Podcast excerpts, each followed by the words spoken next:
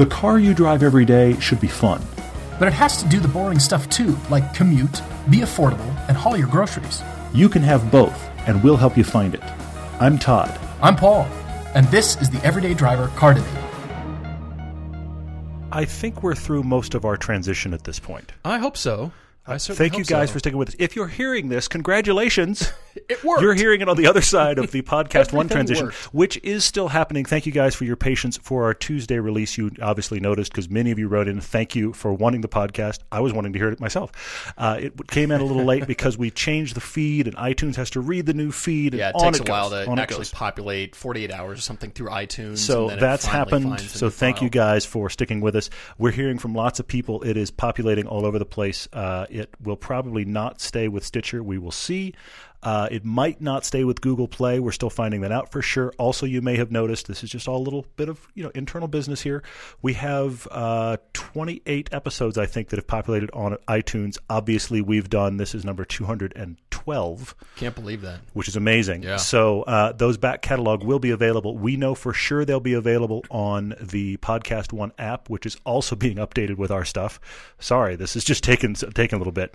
So that will definitely be available on the Podcast One app. We're going to figure out if that will be available on iTunes. What we don't want to do, and this is what we're struggling with, is turn all of them on iTunes again and have all of your phones blow up with 212 new episodes. Right. Because iTunes thinks they're new because it's a new feed. So stick with us. We're navigating all of that. But for those of you that have asked about the old episodes, yes, they will definitely still be available at minimum on the Podcast One app.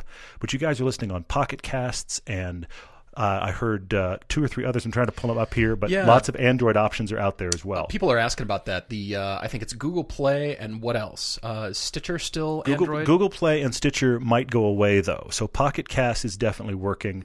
Beyond Pod is working. I read that one as well. That's right. Beyond Pod. There are a good number of other Android-related places you can get it. Podcast Addict is also one where you can get it if you're on Android. Again, I know that the Podcast One app works for both iOS and Android. And we are, I promise you, they are updating the app. We've been talking with them about it to get us on there, so we'll be on there as well. So all of that to say, hey, it's a podcast. Thanks for joining us. Agreed. Welcome back, guys. We've got lots of cool stuff here to talk about and a couple of good debates. The first one from Spencer in Germany, who joined us in Frankfurt at the tail end of our pilgrimage adventure last year, so in 2016, and he came up. Spencer, hello. Thanks for listening. We've got your debate to cover here. And then we've also got Willie in Southern Ohio, who has a bit of a sad story about some cars that were lost, but he's looking forward to getting what's next. So this is going to be the commute car for him. And lots of questions as well. I mean, yeah, flooded in once again. So thank you guys for posting up your questions on all the social media there. Yeah. And a few upfront talking points here to begin with. A couple of cars revealed today in the news that have caught my eye, certainly. Starting with the Hyundai N Performance that they have been talking about. Yep. That ever since Mazda Speed went away, people have been asking, what is the budget-friendly enthusiast? What will compete against the GTIs of the world? And Focus and STs. And finally, the photos look good. They've been promising this for a while. The photos look good. I mean, there's no way to know what this is like dynamically, but they're talking about a minimum of 250 horsepower and a max of more like 270 or so. Neither of those are bad. Of course, I'm sure it'll be front-wheel drive only, so that's going to be something to struggle with. Sure. It does compete against the class that we keep recommending for. True, absolutely. Well, I mean, Fiestas and Foci. And the absolute inventor of torque steer, the Mazda Speed 3. Yeah. So, I mean, it was the poster child for that idea. So even if you do less than that, you've done well. And we still like that car.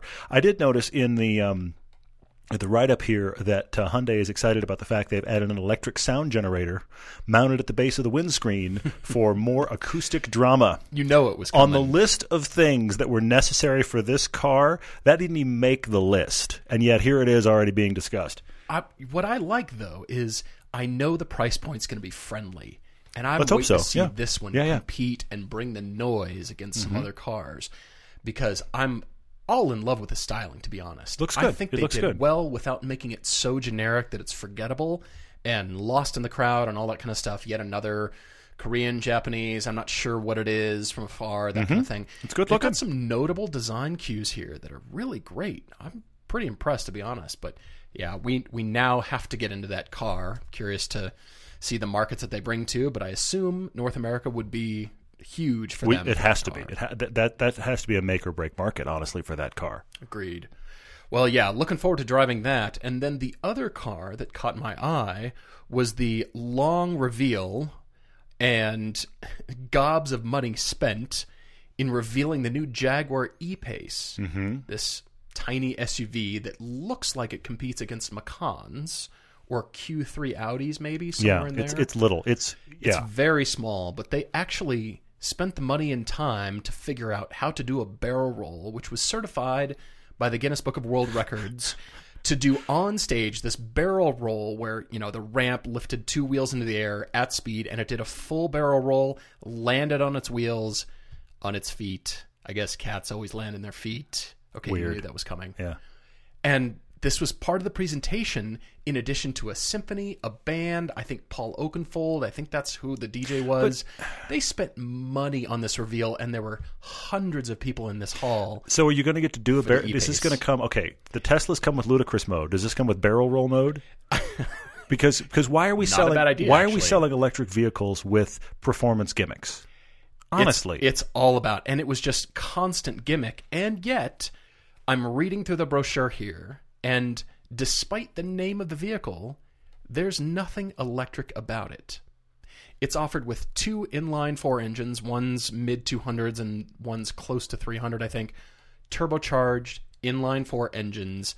I have not seen anywhere, please correct me if I'm wrong, somebody, but I'm searching and scrolling through the brochure here.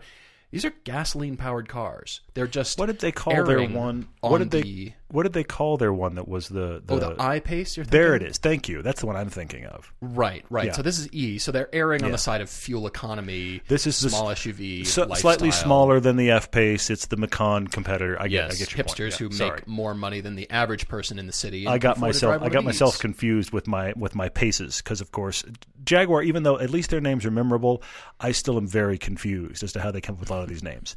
But okay, all right. I like it. I'm looking at, and it's stubby. It's interesting. It's got all the Jag. It's very cool looking. It might even be GLA sized. I mean, it is not tiny. Big. It is not big. I mean, it is another one of those like that. If you saw our GLA Macan piece, it's another one of those pieces where another one of those cars that really stretches the definition of what is an SUV CUV, because I don't think this is. I think this is the brand new Jaguar GTI. They're just not saying it. It's just a little bit lifted on its suspension. That's kind of funny. I just am looking at this, and you know how you're never supposed to call a man's car cute? Fair. This is borderline cute for me. Oh, it absolutely is. Yeah, it is. And, I agree with that. If gals are driving it, fine. It's a cute little car. I can't wait to recommend it. Cute little car. I think it's going to be really interesting. It's different. I wish the interior were a little bit more interesting than it is. It seems like it just kind of checks some boxes and has the cues and follows the playbook, but I wish it had more.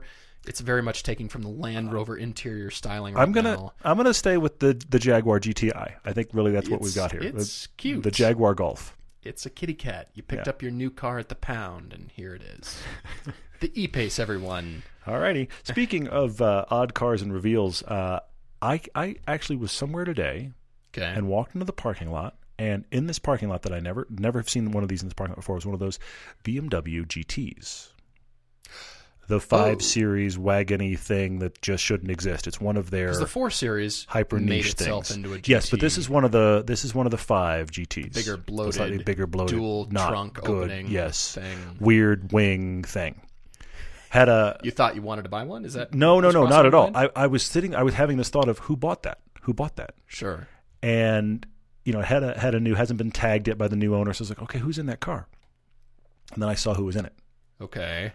And I had a weird revelation because we tease BMW all the time for making hyper niche vehicles. Who is this car for? It will never end. The guy driving this car clearly had just bought it. Okay. I'd seen him before. I'm the guy that I can't remember people's names, but I know what car you drove. He used to drive the world's most pristine. He was hanging on to it. He was in love with it. Saab 9.5, not the last one before the company crumbled. The one prior still looked like a Saab. The five door hatchback. So, it wasn't a hatch, but it was the kind of long, pointy. You could look it up, but it was around till about 2009, 2010. Oh, okay. But it was the big Saab sedan before GM made its final thing that barely was released before the company was folded. Not that one, the one prior. Okay.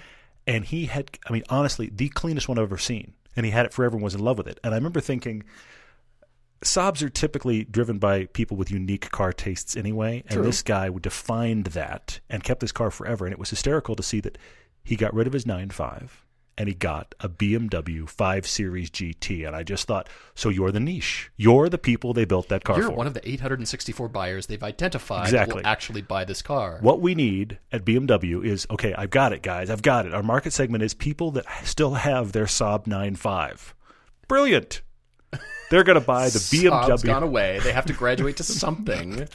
But I saw him and I thought, well, that's who that buyer is right there. Sir, you're a foregone conclusion. I hate to tell you, but I'm glad you're driving this car. Although, isn't that car BMW builds the Honda Cross Tour? Yes, it is. I look at that. One drove by with bikes on it. And it's the BMW Panamera. Or, right. You know, you could just change the names out. It's the Honda GT.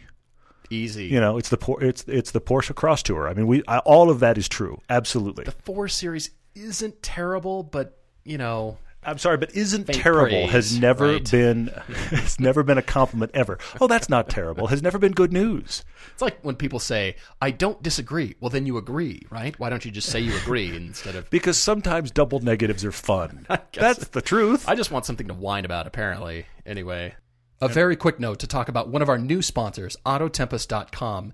You and I are constantly looking for cars. Mm-hmm. The disease is everybody strong. Listening is constantly looking for their possible next new car. So if you enter your search once on Autotempest.com, it searches all the top used car sites at once. So it's kind of an easy way to make sure you're not going to miss out on your next car. Yeah, one stop, yeah. Exactly right. That's Tempest, so like a storm, Autotempest.com. All right, moving on to the debates here. As we said before, Spencer in Germany, he joined us up at, what was the venue in Frankfurt? Klassikstadt, thank you. That was that awesome converted textiles factory that's now all, it's like really high-end car dealers and nice car collections and air-cooled 911s being sold for exorbitant amounts. Yes, this happens everywhere in the world, not just there, though. True, no, but I'm just saying, if you'd like to see all of that in one spot, Klassikstadt in Frankfurt gets it done for sure. And they even had a restaurant there, which was awesome. We got to hang out with cars for a while and then just eat there and have people meet us, which was really cool. It was nice. And Spencer was one of them, so thanks for joining us again. It was nice. As I mentioned before, this was at the end of last year's pilgrimage trip, and I will divert really quickly and invite you to the 2017 trip that is happening over Labor Day weekend 3 through 7 of September in the U.S., and you are absolutely invited. Go to everydaydriver.com/adventures for all the information. That is our big Nürburgring and Spa-Francorchamps trip. Mm-hmm. But at the end of that, we just thought, you know what? We're there. And speaking of this, you know, maybe we should do that again. Maybe we should go back to Klassikstadt and make it a tradition. I mean, we were doing a meetup for locals is what we were doing. And Spencer drove up from Stuttgart, which is kind of local, but he drove up and joined us, which was great. We had a few people join us, which was just nice to go, okay, you didn't come on the trip, but you're a European fan. Yeah. You want to hang out with us. We're going to be here. You want to have dinner. Let's do it, which was great. I'm really glad we did. Yeah. So he was looking for a car now and took our advice by driving the Corvette C7, the Cayman and Boxster, and the Evora. Mm-hmm. But what he's really looking for here is something with a convertible that has a back seat for weekend blasts with his wife and 3-year-old son. And, of course, the occasional trip to the Nordschleife. So, he's trying to make it his new fun car because he's in Germany. He's stationed in Germany. He wants to make it his new fun car, but he also wants to make it a viable family car, which is where this gets difficult. And then you throw in convertible just to make it hard. Oh, man. All right, so the choices that he's looking at right now are, first off, 2 Porsches. First of 2007, Carrera S, 911 Carrera S, Cabriolet, manual transmission, 18,000 miles for $46,000, which is already located in Stuttgart, and he doesn't have to pay the $1,500 to ship it there, which is great.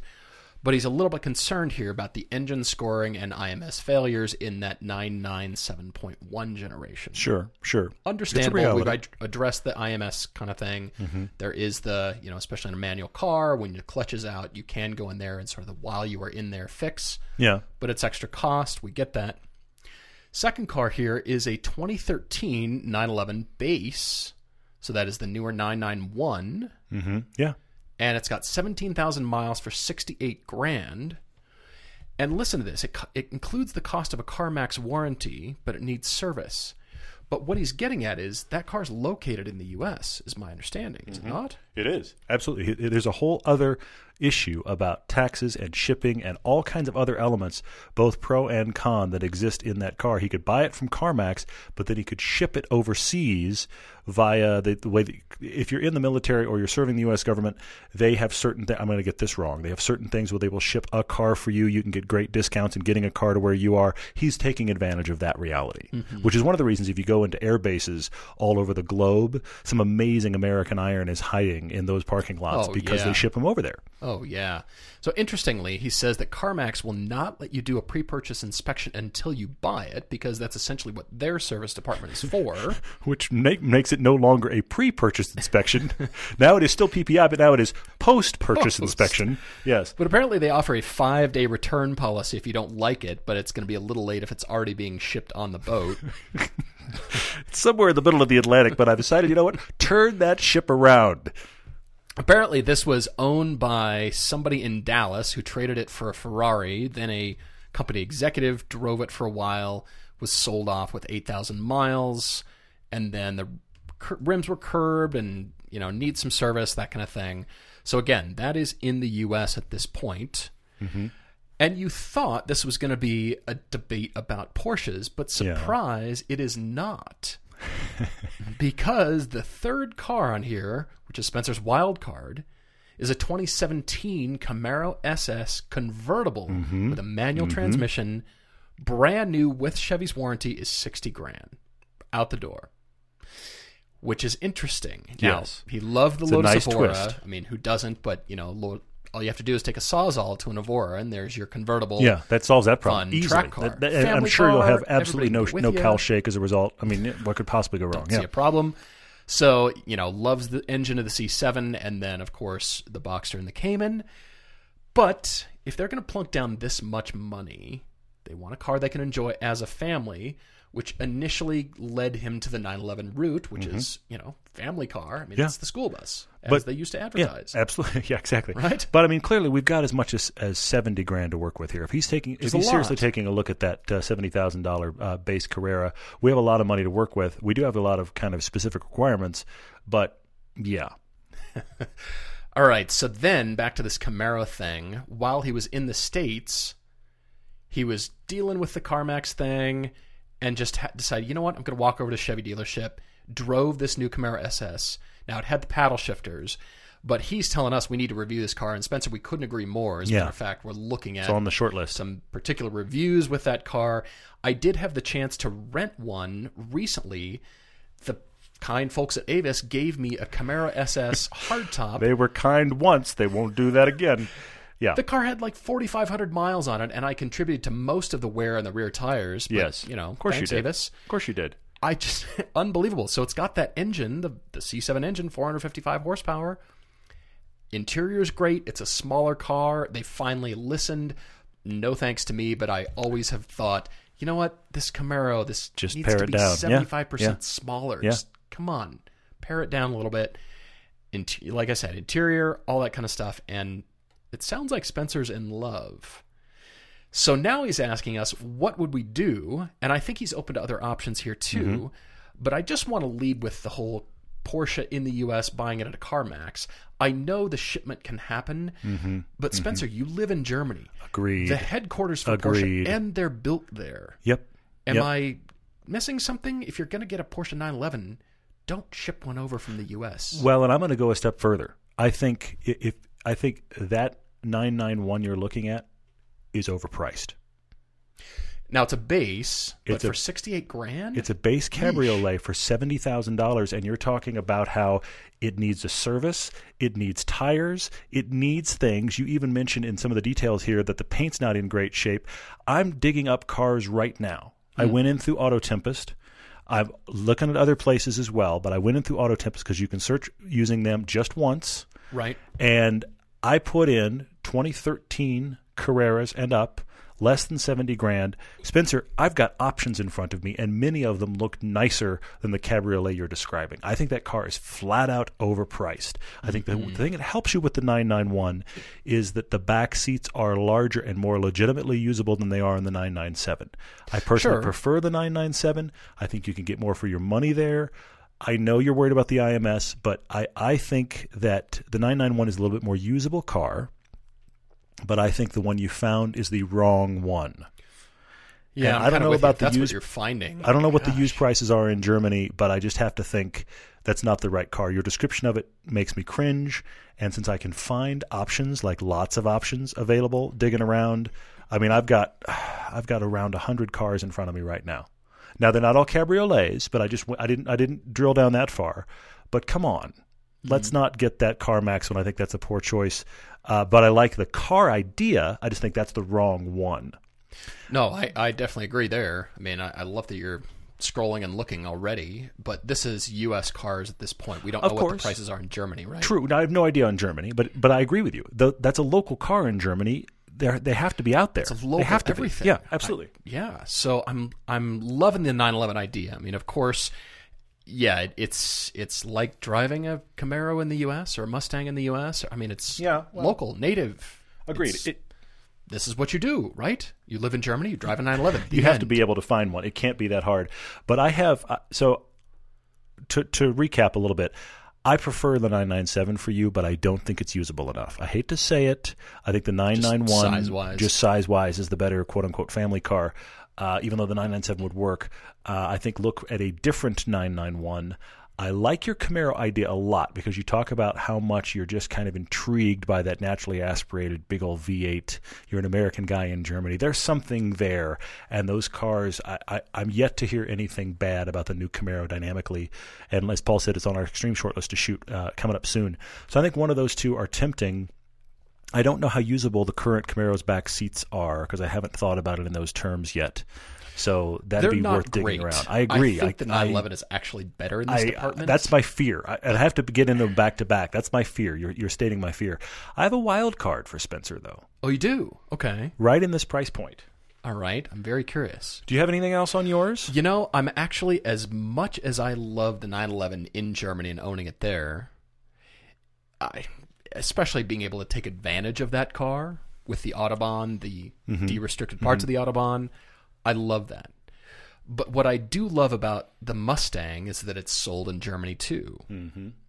And I'm wondering about owning the Camaro there, especially the SS. Okay. Because it's so unique where you are. Sure. And then when you move back to America, whatever that point in time is, own the 911 here, it seems weird to swap it. Camaro in Germany, you know what I mean? American and German cars. I see the fun there, though, But it's just kind of fun to imagine that, and you wouldn't see yourself coming and going. Not that 911s are everywhere in Germany, but more so than, anywhere else, I would say. But I'm kind of digging the Camaro idea, strangely, in Germany and getting after it on the Autobahn with that car. Man. On my wild card thinking, I'm way out in the weeds on this. I will admit this is a really weird one. I do want to explain it. There's a part of me, Spencer, that does want to know about the cabriolet element of this. How tied are you to that? Because I think if you'll let that go, you'll get yourself a whole lot more options. Possibly, yeah. But, I mean, 70 grand is a good amount of money to spend. I did throw out the convertible option. I went away you're not going to expect, but I think it's a genuine option. You're talking about a fun car that you can take the family in. Right. That you could track, like really hoon and track, and still take the family around and enjoy. Alfa Romeo Giulia Quadrifoglio. Really? I can't imagine in Germany that's going to be a common car. It's not a common car anywhere on the planet. I know, right but I mean, because if I said M3, he'd say, yeah, I live in Germany, I drive an M3, I don't care. Sure. I get it. Sure. I get it. You could even go M2. I mean, these would be great options. You're in the price point. I get it. That's possible. But an Alfa Romeo Quadrifoglio is not going to be common. And that's interesting. If somebody said to me, do you want to take this Giulia Quadrifoglio right now? Would you like to take it on the ring? I would say, how quickly can you hand me the key fob? I would do it in a heartbeat. Yeah. No, I see But yet, you can cruise that car, too. You can put the whole family in it. I think there's a sense of occasion in that car. Our interesting Giulia Quadrifoglio M3 piece already dropped on Velocity. It's coming to YouTube in a couple of weeks. I'm so excited to share it with everybody that hasn't seen it so far. Those of you that have seen it have written us some very nice things about it. It's a fun piece, but I do wonder about that for you, Spencer. I know that's not where you started. You started rear-wheel drive, sports car convertible, but you've got the four-seat element, and you really want family usage.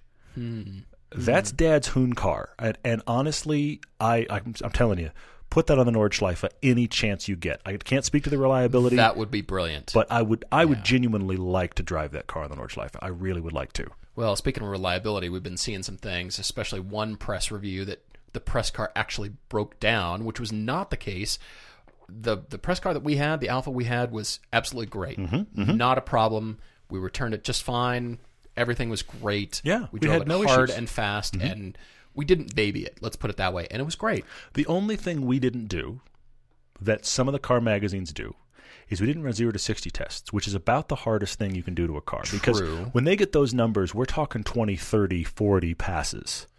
In a row. Exactly. I mean, they just sit there and do it. And so if you ever hear about a car that breaks down doing that stuff, you kind of – and I'm not saying that's what happened with this Alfa Romeo, but that if you ever read a review where a car broke down during that, you almost have to give it a free pass because you will never beat on a car as hard as those 0 to 60 pulls they do for a magazine. That's the only thing we didn't do. We did pretty much everything else you could do to drive a car quickly. True. While we had that, and it just shook it off. Yeah. It's an interesting idea, although I keep coming back to the fact that on Chevrolet's German website, the Camaro SS is nowhere to be found for sale, nor does Dodge sell product in Germany. And this is why I come back to the uniqueness of that car. And people going, what? A brand new Camaro SS in Germany? Yeah.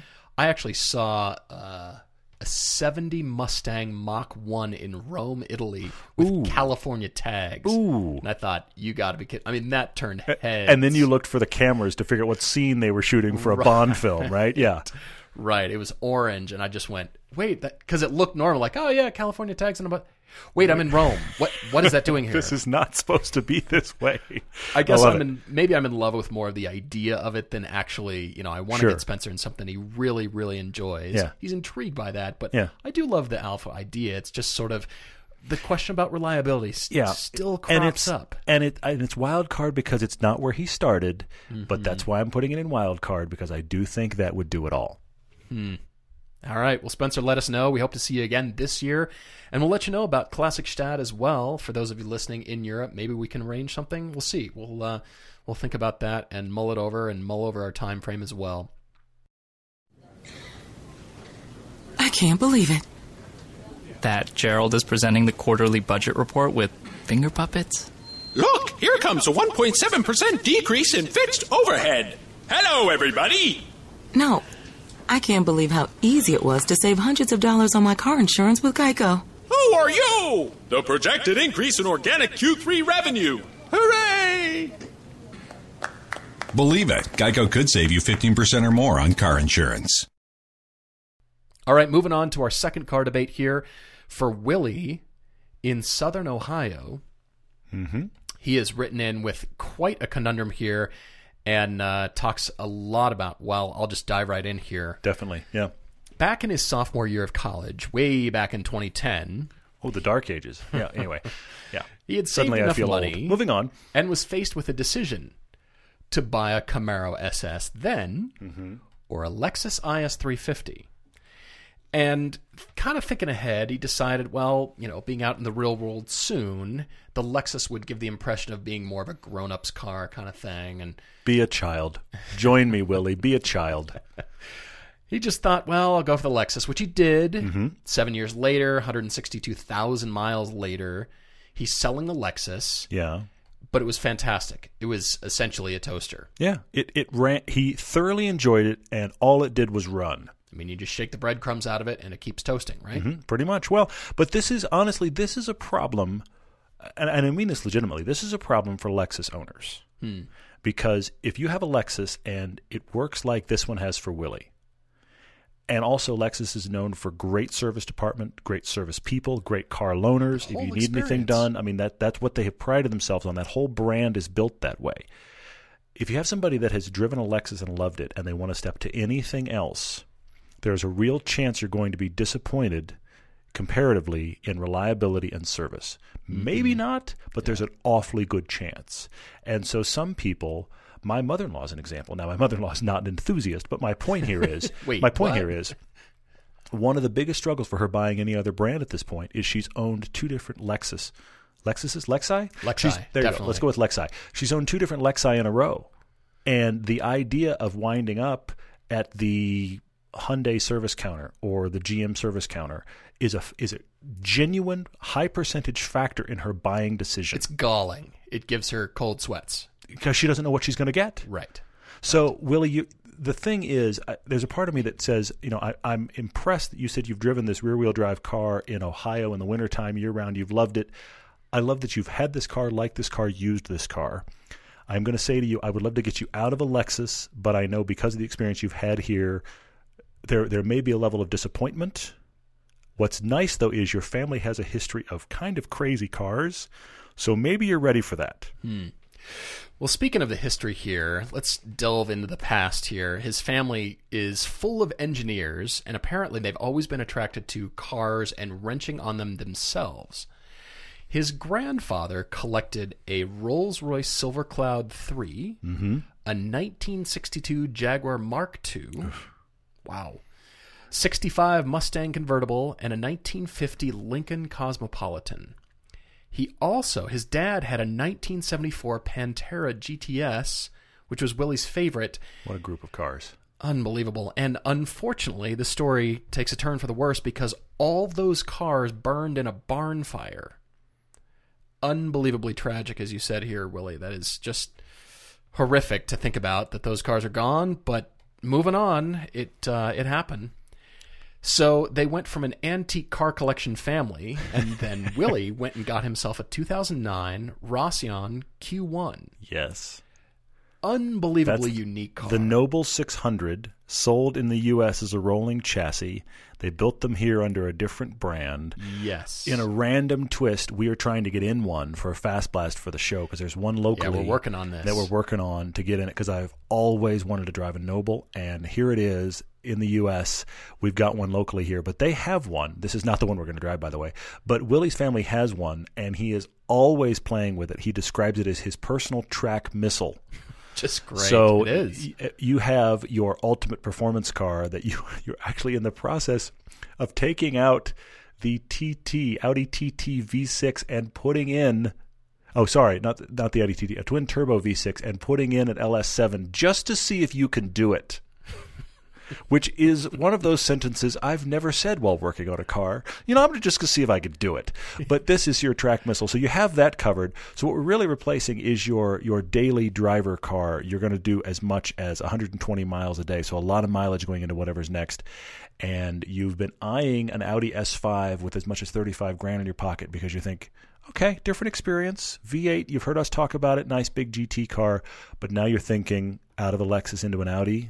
This is our dilemma. Did you see Willie's comment here? He just drops this at the very end of one of these paragraphs where he's dropping another LS7 into his BMW E39 wagon. Yes, he's in no shortage of project cars. Oh, my gosh. Fast project cars. And apparently he's on the subscription service for the LS Motor where they drop one on your porch every month and apparently. You just put it into something. Blenders, dishwashers. Like the Omaha Steaks. It is. It's the equivalent. You know, the fruit basket or the bagels every month. Yeah, it's the GM crate subscription. It's a new crate motor. Awesome. Yeah, clang. Yeah, here it is. Get to know your UPS delivery truck driver. Yeah. All right, Willie. So 120 miles a day, huh? The thing we haven't mentioned yet is the dog. Oh, yes. You're right. Thank you. He's been driving the big yellow lab around in his girlfriend's, fiance's Honda CR-V. Hello, fiance. I'm sure you're listening to this by this point because she wants her car back, apparently. He has all these fun project cars. And he has never allowed the dog in the Lexus. Now, think this through for a second. Right. 7 years of ownership, 162,000 miles. The dog has never been in the Lexus. This, I can almost hear the remnants, like the fading remnants of the fights this has caused because he has a fiance and it's her CR-V that takes the dog. And you know, at some point she said, it is your dog. Yeah. You know, that's been said. That sentence has been uttered in this relationship. You know what so he's hoping that whatever he gets next, he will still enjoy. He'll still be mostly reliable. I mean, he is a driver, but it's got to have a lot of miles, and he'd love to be able to put the dog in it. There's a twist. Which we get. Okay. All right. So if we're going SUV route, he's liking the new 4Runner. Which he's up for. Yeah. So he's looking at this TRD Pro, but worth $10,000 over the standard 4Runner. I'm not into the big SUV thing, although I own the Jeep Grand Cherokee thing. I mean, I've never really been into the 4Runner, although lots of people have. There's a whole cult of that. There really is, sure. And they're excellent. I mean, they're great. As you said, they deserve it in spite of you. But you know, I'm just especially the new styling. I guess it's just a matter of taste on that one. So the budget is between $25,000 and $35,000. He's got to put the dog in it, back seats, all-wheel drive is preferred, and something luxurious because he's coming out of the Lexus. Yeah. I've got a list of cars working up. Wow, I have three very different ones. I have three very different ones because I wanted to get him something that solves the all-wheel drive, nice place to be, let's crank out some mileage, and by the way, have you met my dog? So I've got three very different choices. All right, go for it. Cover that. Go for it. You said S5. Okay, that got me thinking Audi. I think S5 is wrong here. Let's go bigger. What about an A4 wagon? The B5 came with a V8 in it. Well, we don't need to go back that far. Did it? No, B6 did. We don't need to. We're not chasing the biggest motor we can find. I'm just thinking A4 wagon. I mean, I know, shocking, isn't it? I'm confused. I know. Sorry, I'll give you a minute to catch up. I mean, he's got LS V8s and everything. I'm just thinking V8. I've got V8 on the brain. We'll take an Audi, and next month's LS delivery will go into the Audi. Perfect. I mean, he's got the subscription. It's going to keep happening. He's got a Sawzall and a subscription. Exactly. You know, just take that pillar off. It'll be fine. Really, trust me, honey. I'll fix it. Yeah, that's probably been uttered too. No, but I think A4 wagon. If you're going to go Audi, imagine the large lab in the S5. I think that's a no, unless it's going to sit passenger seat. I have seen those dogs that sit like a person in the passenger seat of a car. They're wearing everything but the seatbelt.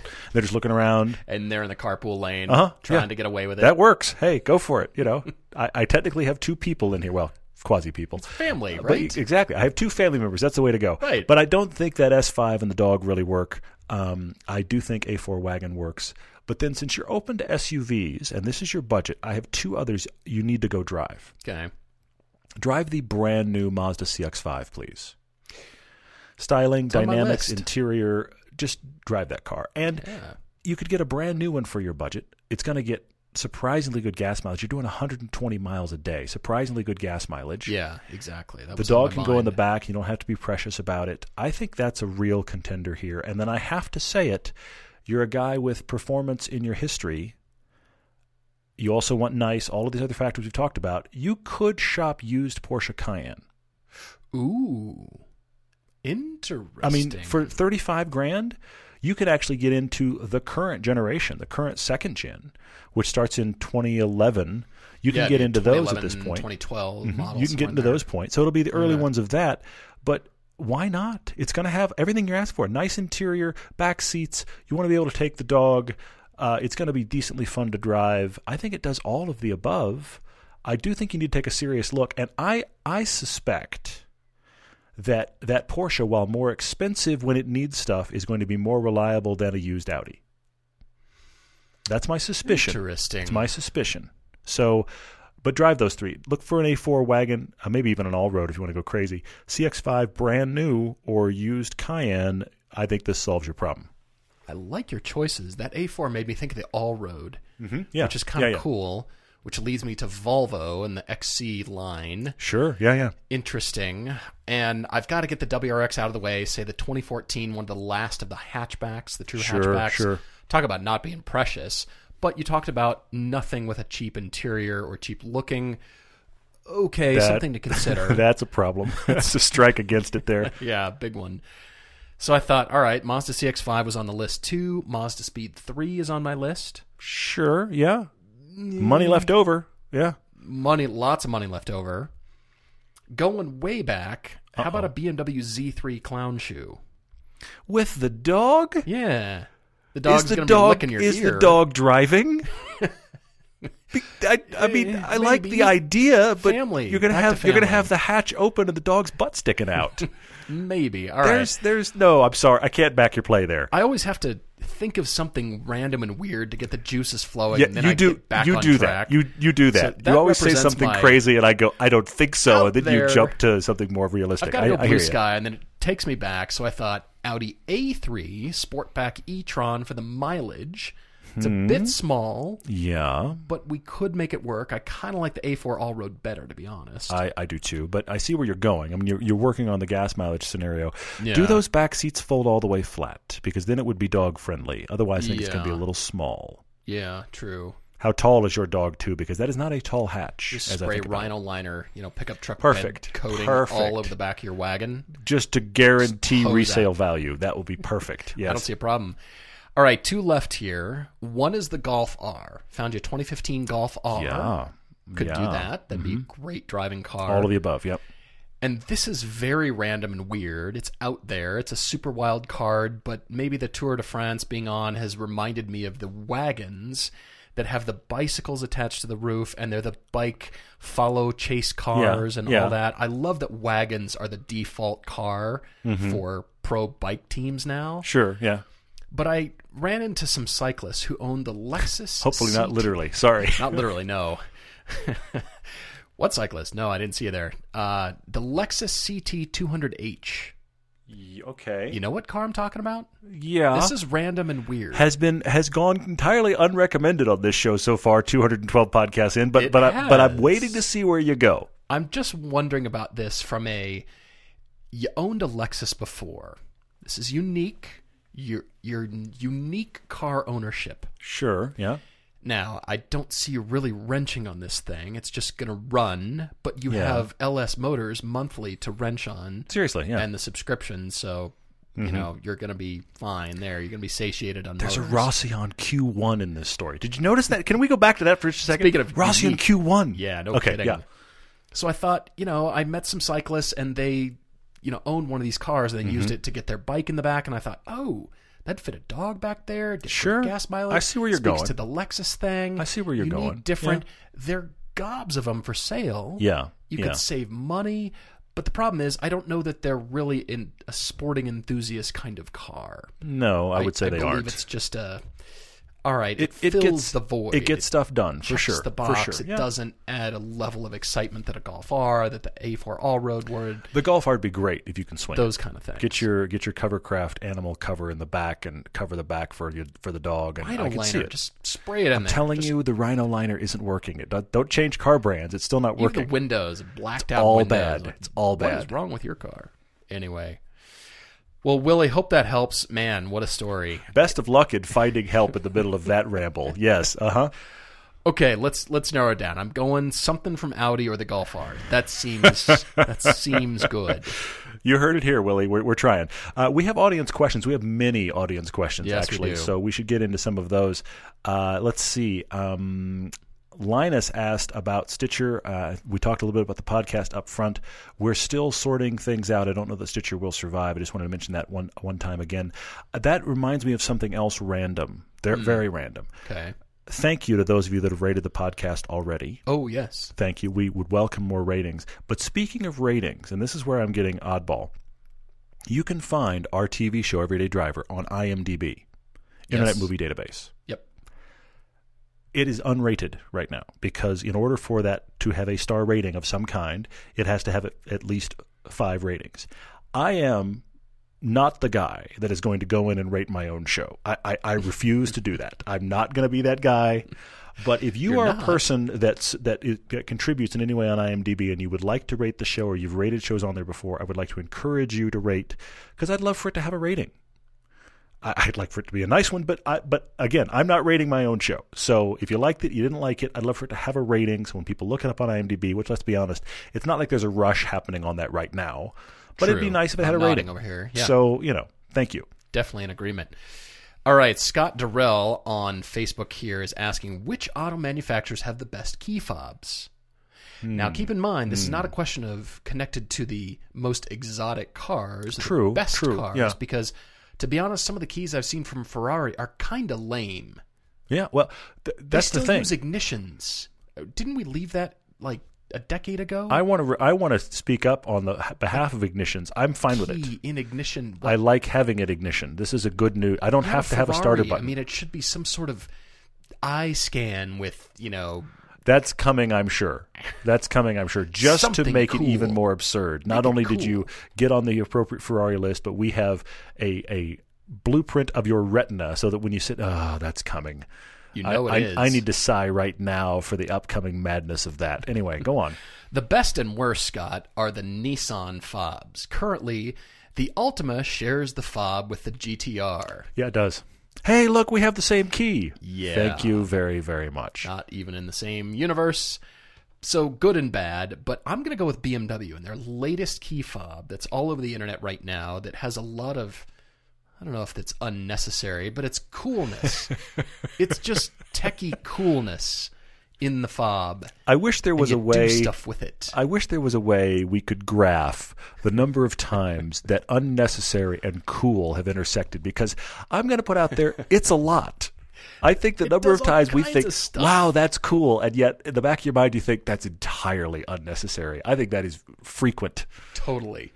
But you could go with electric car manufacturers, especially Tesla, because, yeah, they've got a fob, but you can control pretty much the entire car from your phone. True. So that is kind of cool, too. I think we're headed there for sure. I was always impressed that Aston Martin thought to actually make a crystal key fob. Talk about unnecessary. Aston Martin, what if they won? And dinette set made out of oatmeal, right? And the sheer fact of pondering how key fobs get used. Meaning it gets thrown in your pocket, or you accidentally dropped it, or where is my key? We made it out of crystal. Didn't they call it an emotion control unit, though? Yes, they did. This is not a fob. Yeah, I know. Yeah, I'm controlling my emotions with this piece of crystal. No, that's a V12. And that is nice, but that's not what you're controlling. But exactly. I was always surprised. I mean, you don't hear about Rolls-Royce doing a crystal key fob. Aston Martin decided to go there. And I just, every time I ever held one, I ever thought, don't people just drop their keys? Doesn't that just happen in life? You're fumbling with the coffee and the this and the that, and you're trying to, and you drop your key. Can you imagine the reorder price on the Swarovski crystal? That's horrifying. ECU, emotion control. Your terrible device. Little plastic key fob that might work on your car is going to cost you $100. You dropped your Aston Martin crystal key fob. I'm telling you, your budget's done for the month.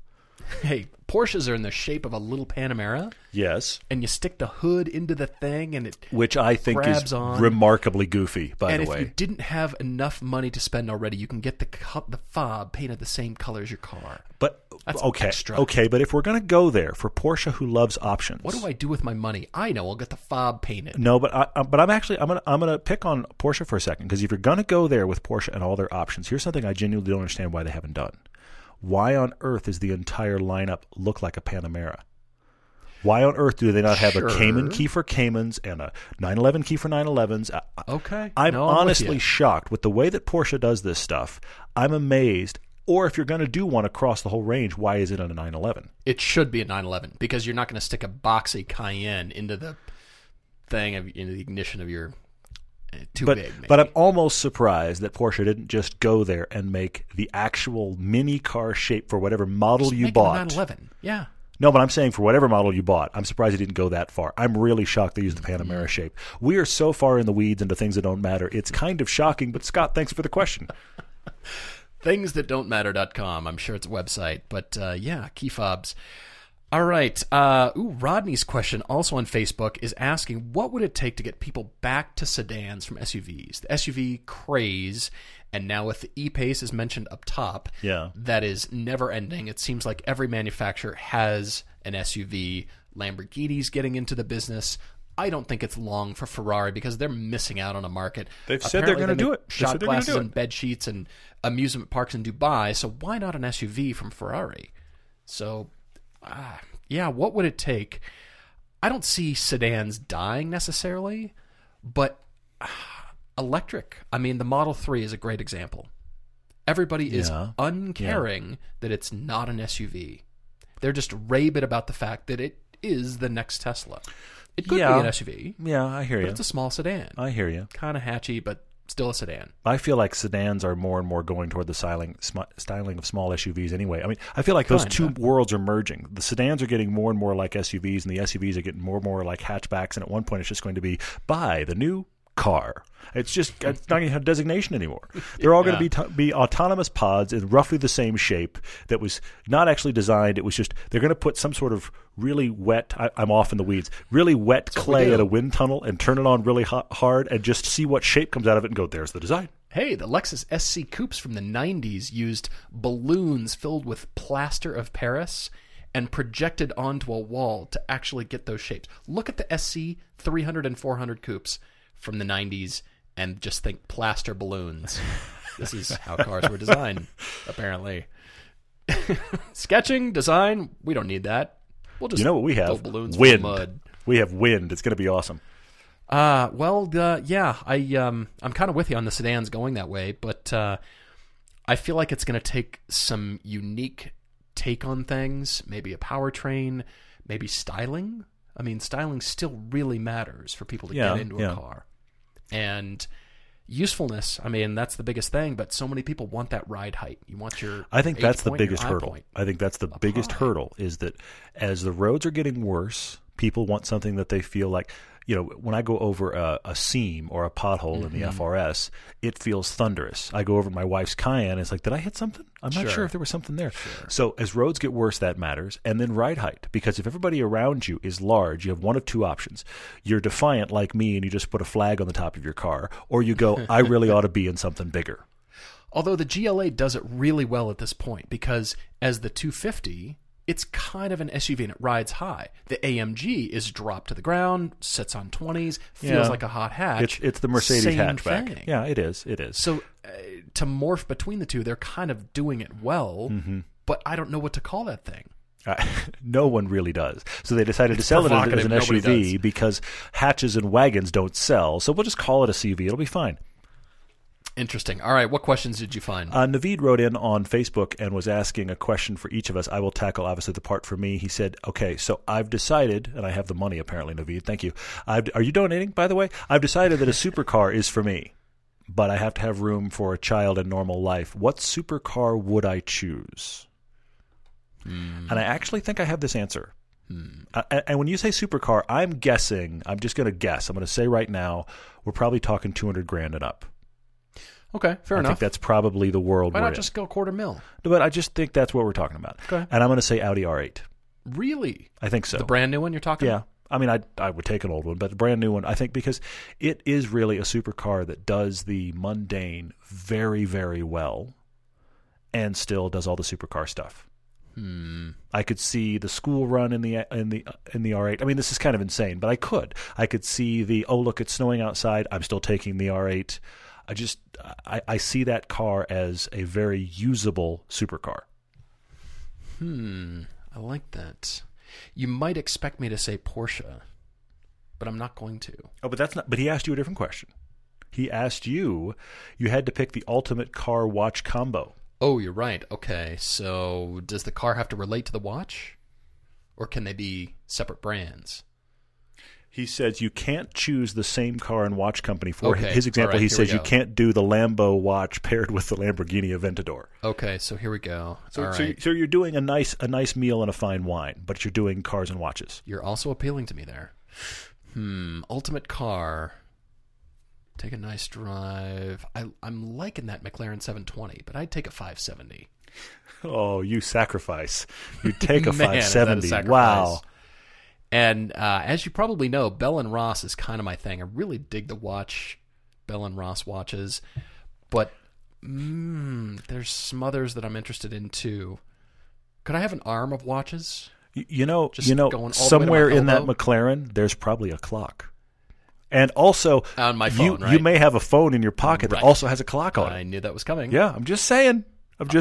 I knew it. No, I'm still sticking with Bell and Ross, although Omega interests me. I like those. I'm kind of sniffing around some others. You are always half watch shopping. You half watch shop like I half car shop. As annoyed as you get that I keep sending you the thing I found today, I think the only thing is you know that I just am immune to watches. It's like white noise for me. Otherwise, you would be sending me watches you found by the minute. I mean, I am the guy that would love to go to Baselworld in Basel, Switzerland. Just look up Baselworld. It's the premier watch show. I'd love to go. It's got all white noise on this side of the podcast. Then while we're there, I can't hear anything. Could drive cool cars on some sweet roads. Okay, now I'm back. All right. Yeah. So on Instagram, this is the only other one I noted. What is Chris doing is the IG handle, which I really like. If we were a 16-year-old right now with $20,000 in our pocket, what car would we want?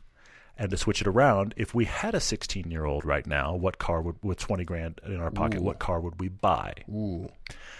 There's a lot of ways to go here. There are the parents that are listening to this podcast right now, I totally get it, who every time I say Miata for 16-year-old, they want to yell at me. And they're probably yelling now, and I will stay with that. I mean, yeah. I still think that the key thing for a new driver is a car that can be manhandled, so on the smaller side, and manual transmission. Not because I think that I want people to learn manual and manual should survive. I like that. But manual just gives you more to do, and it connects you more to the car. Yeah. You're aware of it's accelerating because I changed gear, and you're busy. It is genuinely hard to text while driving a manual transmission car. It's hard to drink water while driving a manual transmission car. Okay, so this keeps you busy, which I think is good. I think small and chuckable is good. So those would be my primary requirements. I think then you have to actually, because you're 16, either you are a 16-year-old or you're shopping for a 16-year-old, styling matters. What resonates with the 16-year-old in this scenario? You know, I would say MX-5. I would say FRS. I would also say a Focus. I would also say I like that. Not an ST, an actual just a Focus. Just a regular still standard. Has good dynamics. Yeah. I think Focus is a viable option. I think a non-GTI Golf is a viable option. I like all of these. Of course, I would say Mazda 3, but none of these cars, you'll note, are big cars. I wouldn't go SUVs. I wouldn't go big vans. I mean, I get the parental thinking. As a parent, I get it.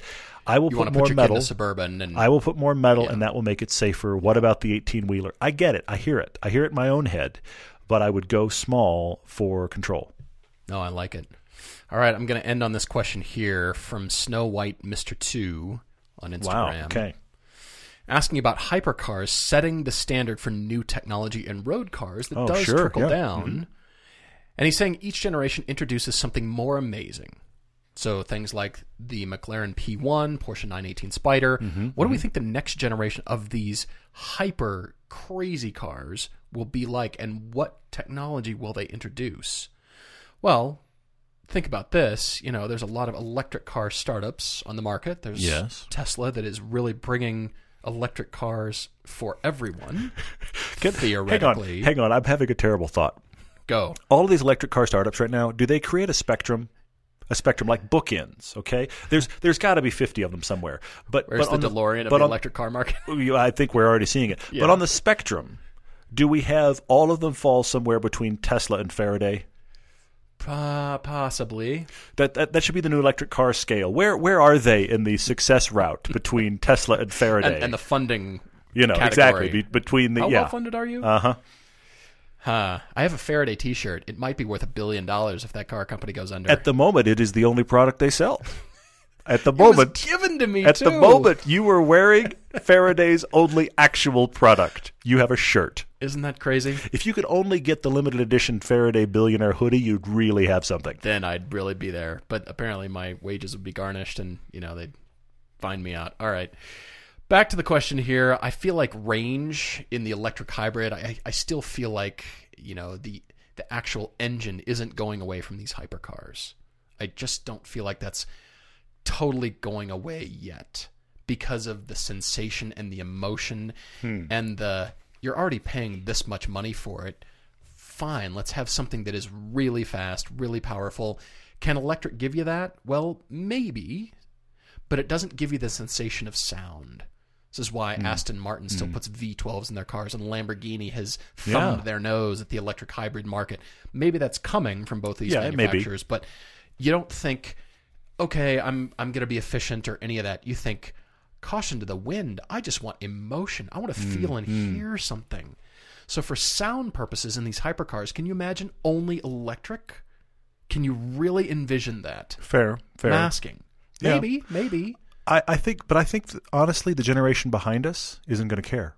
I think there will be probably not 20 years from now. I think my son may be in this category. I suspect that my son, who is already a little bit of a gearhead, he may be a kid who really likes the sound of a good car motor. But I bet you money that there will be kids in his class, kids his age. Even if he likes it, there'll be kids his age that'll be like, everything that doesn't sound electric just sounds like it's wrong.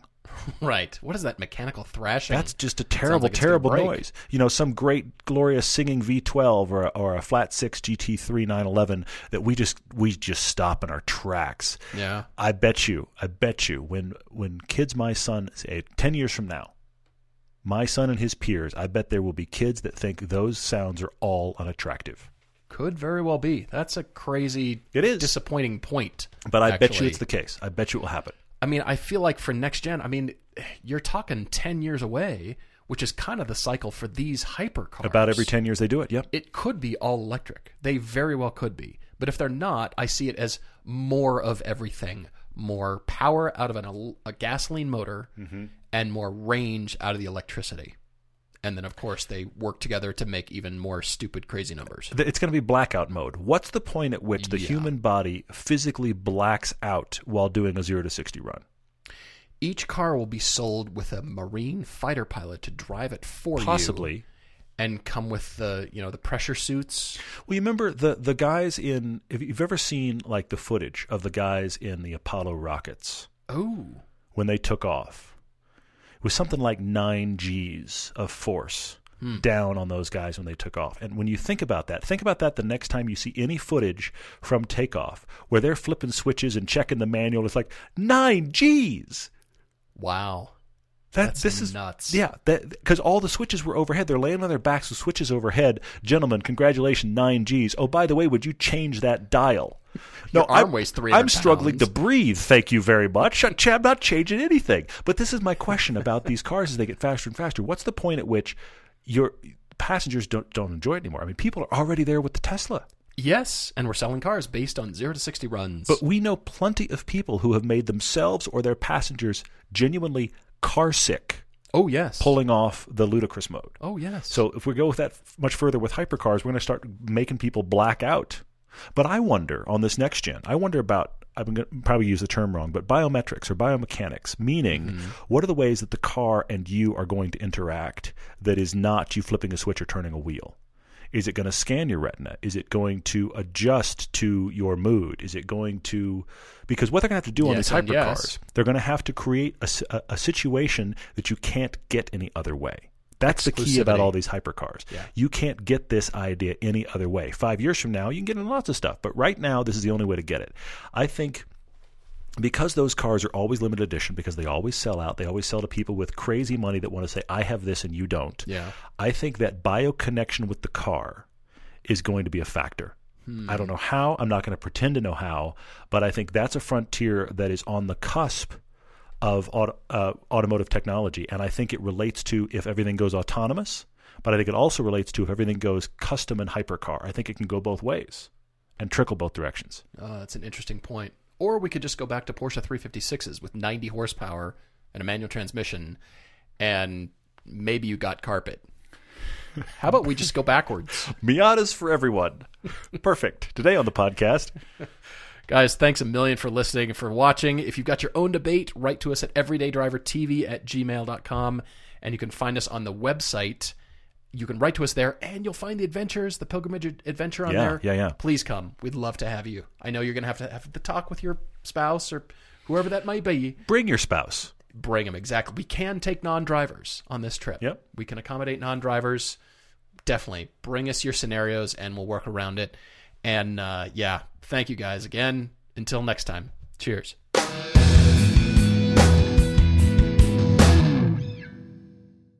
Geico presents Unhelpful Home Improvement How-Tos. A slippery bathroom floor can result in expensive hospital bills. So today, I'll show you how to cushion a serious fall by filling your bathroom with thousands of plastic balls. Just nail a piece of plywood across the doorway and dump in 2,000 multicolored plastic balls. You could try to protect yourself with a bathroom full of plastic balls, or you could get liability coverage through the Geico Insurance Agency. Visit geico.com and see how affordable renter's insurance can be. ADT can design and install a smart home just for you, backed by 24/7 protection. A new smart home at your service, customized for your lifestyle. Set up custom automations unique to your home to automatically do the things like lock the doors or set the thermostat when you leave. Even close your garage door from virtually anywhere. ADT will set up your home with multiple smart home devices and security features like indoor and outdoor cameras, locks, lights, and garage door control, even video doorbells. Visit ADT.com/podcasts to learn more about how ADT can design and install a secure smart home just for you.